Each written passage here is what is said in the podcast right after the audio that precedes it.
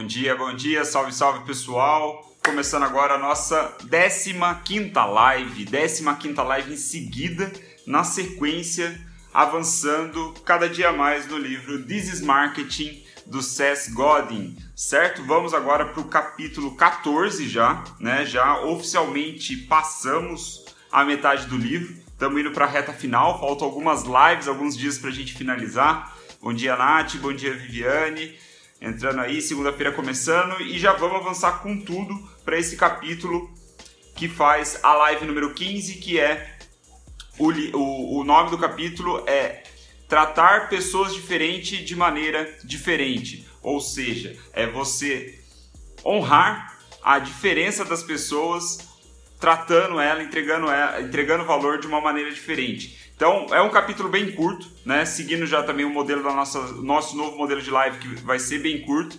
É, o SES ele fala, né? A, análise que ele traz é a seguinte: ele diz que aquela a resposta para aquela pergunta que a gente vem acompanhando aí live após live, né? Que é quem você consegue servir, quem você pode servir. A resposta para essa pergunta é um grupo de um grupo pequeno de pessoas, né? Como a gente viu ali, o seu menor mercado viável, um nicho, uma tribo muito específica essa, esse grupo de pessoas ele já é diferente por natureza, certo?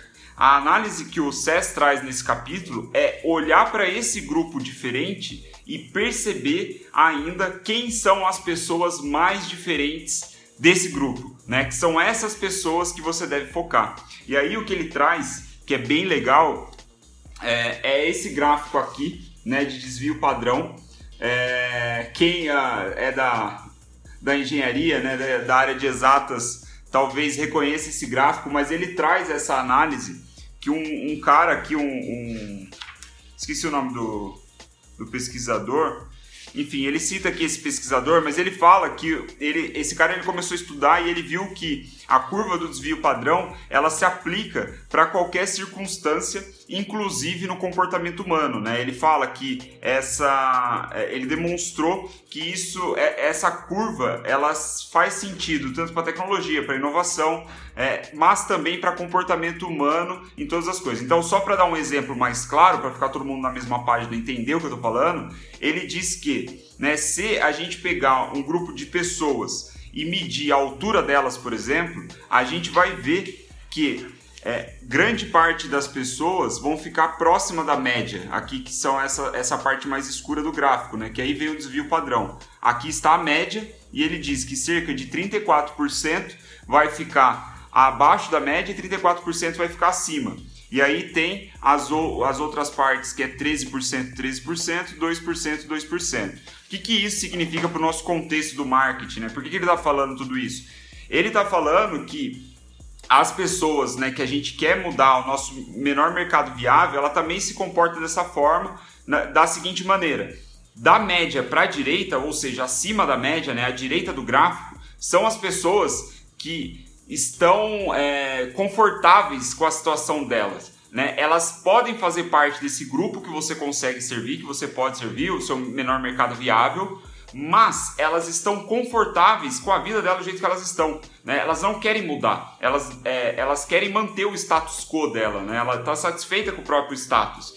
Então, o que o SES sugere é que a gente deve focar no lado esquerdo dessa curva. Ou seja, desse grupo de pessoas que a gente consegue servir, que a gente pode servir, a gente tem que encontrar aquelas pessoas que estão dispostas, estão abertas, querem mudança. Elas estão constantemente atrás de novidade. Então, é, por exemplo, no meu caso, né, eu sei que esse grupo que eu consigo, que eu posso ajudar, é, são pessoas que exercem é, função criativa, né? são profissionais que exercem atividade criativa, mas que querem se desenvolver a partir da parte teórica, né? de marketing e negócios. Isso ajuda a, é, é, o trabalho dessas pessoas. Esse é o grupo que eu quero atingir. Mas eu sei que muitas dessas pessoas que encaixam nesse grupo, elas não, se, não, é, não, não entendem que precisam mudar a forma delas de estudar, né? Tipo, as lives que eu estou fazendo aqui são pro lado esquerdo da curva, que são pessoas que já estavam buscando uma mudança, estavam querendo algo diferente, estavam querendo trazer talvez esses estudos para o dia a dia. Então eu estou atendendo esse pequeno grupo. Eu sei que a live não é para todo mundo, né? Então essa é a análise que eu tirei de, desse, dessa parte do capítulo, especialmente, né, o, a reflexão que ele faz é o que ele chama, né, é esse grupo que fica mais à esquerda do desvio padrão, é o que, é o que a gente chama de early adopters, né? São aquelas pessoas que é, aceitam e testam novas tecnologias, novidades, né, de uma maneira geral, não necessariamente só tecnologia, mas aceitam novidades de uma maneira geral muito mais do que as pessoas que estão do outro lado da curva, que são é, pessoas que não querem mudar, né, que estão satisfeitas. Então ele diz que os early adopters, né, o que ele chama também de neofílicos, é, são pessoas que é, ela, eles têm essa natureza de querer novidade, querer mudança, mas não necessariamente em todos os aspectos da vida dela, né? Eu posso ser um early adopter de tecnologia de marketing, por exemplo. Eu posso ser uma pessoa que estou atrás de novidade de marketing o tempo todo. Mas quando o assunto é, sei lá, é, produto de limpeza, por exemplo, eu posso ser o cara que tô do outro lado da curva que eu não quero mudança, eu sempre vou comprar os mesmos produtos de limpeza porque aquilo ali é, me satisfaz e eu não quero nenhuma novidade, não preciso dessa inovação. Então a gente precisa perceber que mesmo é, o grupo que a gente quer servir, né, e, é, cada, cada grupo de pessoas tem essas peculiaridades, né?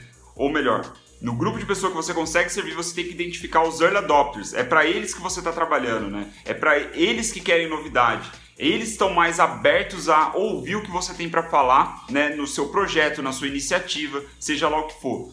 É esse grupo de pessoas. Então, é, o que o SES diz é que você não deve gastar um minuto do seu tempo e do tempo das pessoas que estão do lado direito da curva. Né? Você vai fazer uma economia do seu tempo e do tempo delas, porque elas já estão contentes com o que ela tem. Então, se você ficar fazendo mensagens de marketing, por exemplo, para elas, é capaz de você estressar essas pessoas e tirar ela do status de contentamento que ela tinha antes. E aí vai te trazer é, um efeito colateral, né? obviamente indesejado. Então, é, os early adopters eles são as pessoas que você deve focar entre o grupo que você escolheu, né? no mercado, é, no seu menor mercado viável. E aí, o, o que ele diz, né, é que nós estamos procurando as pessoas que estão se alistando para participar da mudança prometida, né? Ele dá mais uma vez, é, ele traz mais uma vez essa questão de mudança, ele traz mais uma vez essa questão de tribo, né? Das pessoas se engajarem de uma maneira orgânica com o que você está oferecendo. E aí ele usa essa palavra, né? De alistamento, assim, de de comprometimento, que as pessoas elas estão naturalmente levantando a mão e falando, posso fazer parte disso, quero participar disso. É isso que a gente busca, né? Esses early adopters, é, essas pessoas que estão à esquerda da curva, eles são muito suscetíveis a fazer isso. Se você faz a mensagem certa para eles, são eles que vão levantar a mão e vão fazer parte é, do, do, seu movimento inicial, né? Então é buscar engajamento e é buscar aprendizado mútuo, né? Porque a gente aprende muito com essa galera por eles serem mais engajados naturalmente, existe uma troca mais é, espontânea com essas pessoas, né? Então, você não só comunica, não só entrega conteúdo, como você também aprende com esses early adopters. Porque eles estão tão animados que eles também querem participar do seu conteúdo de uma forma ativa. Né? Então, aí o, o, o César ele fala, mais uma vez ele brinca com a questão de anúncios, né, ele diz que os profissionais preguiçosos tentam comprar esse alistamento, esse engajamento através de anúncios, né, e nem sempre dá certo, né? Quando na verdade ele diz que os melhores profissionais de marketing, os mais inteligentes, eles ganham esse alistamento, esse engajamento, né, buscando pessoas que querem essas mudanças. Né? Então é de novo, é olhar para o lado esquerdo da curva e não para o lado direito, é olhar para o lado esquerdo que as pessoas já querem essa mudança acontecendo é você ir no nicho do nicho do nicho, né? É um tiro de sniper que você deve focar. Então, é, os anúncios nem sempre são as respostas, né?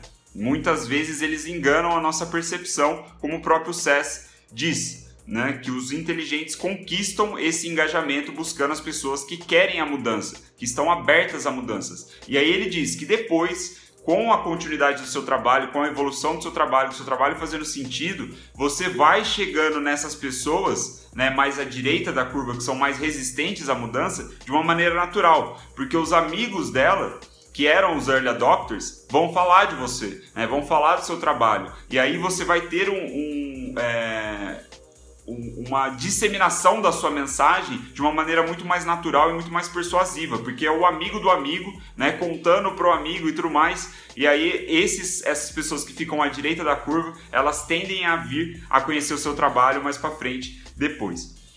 Certo? Então, é, aqui já finalizando, né, 10 minutos de live, é, vou trazer aquela citação básica, né, que, que fecha muito bem o capítulo. É, e, e, eu espero que não deixe nenhuma ponta solta, certo? Então, abre aspas. Quando você pergunta para quem, né, para quem é isto, para quem é o seu trabalho, para quem é o seu produto, a resposta precisa ser o tipo de cliente que vai nos apoiar de um jeito que nos permite continuar trabalhando. Né? Você servirá muitas pessoas. Você vai lucrar com algumas pessoas. As baleias pagam pelos peixinhos. Palavra do César. Isso pode funcionar, mas para fazer o seu melhor trabalho você precisará procurar e encantar os poucos. E em troca, você será recompensado com um grupo de clientes fiéis que comprarão tudo de você. Né? É a ideia dos mil, dos mil fãs verdadeiros, que a gente já falou um pouco algumas lives anteriores, né? do seu menor mercado viável. É essa galera que vai trazer o lucro para o seu, seu negócio, né? É essa galera que vai espalhar a mensagem de fato. Então, acabamos aqui a nossa 15 live, 14 capítulo do This is Marketing. Estamos avançando agora com lives mais curtas, espero que tenha feito sentido.